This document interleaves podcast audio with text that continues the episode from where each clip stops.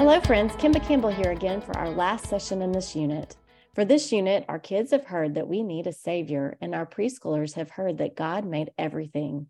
These are two important truths, and we pray you've had a fruitful time in your ministries as you teach. Leaders, it's amazing that you have an opportunity to teach some of these kids these biblical truths for the very first time in their lives.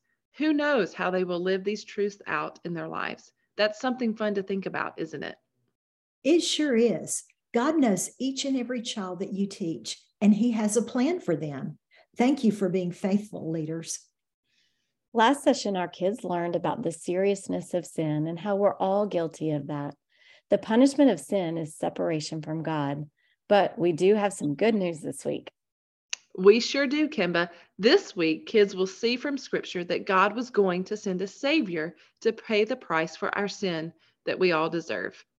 God provided a way for salvation through his son, Jesus. Help kids see that Jesus is the only one who can pay for our sin because he is perfect and without sin. He is not like any of us. God had a plan for salvation before the beginning of time. How amazing! Yes, and from the beginning of time, God was there and knew we needed a Savior for our sin. So he lovingly provided his son, Jesus. Abby, what about preschool this week?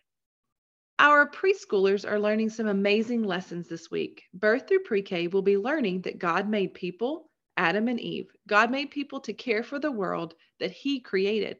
People are different from one another, but they are all uniquely loved and created beautifully. This is a great session to teach the preschoolers that God made them each special. He created them and gave some people light skin and some dark skin. He made some people tall and he made some with curly hair. This will be a fun session to teach that God made all people. For our kindergartners, they will learn that Adam and Eve chose to sin. God made people who are able to make choices for themselves, and Adam and Eve chose to use that privilege to disobey God and do what they wanted. Help kindergartners think about the choices they have, both right and wrong, God gives us the free choice to choose either one. Wow, we have a lot of great things going on in this week's sessions. Leaders, you have a wonderful opportunity to help your kids learn about who God is. God is the creator and the savior. He is so powerful. That's right, Kimba. And I'm so thankful that God isn't just a creator, but also a savior. I'm thankful he isn't just a powerful being who made the world and then walked away. He's a loving and forgiving Father.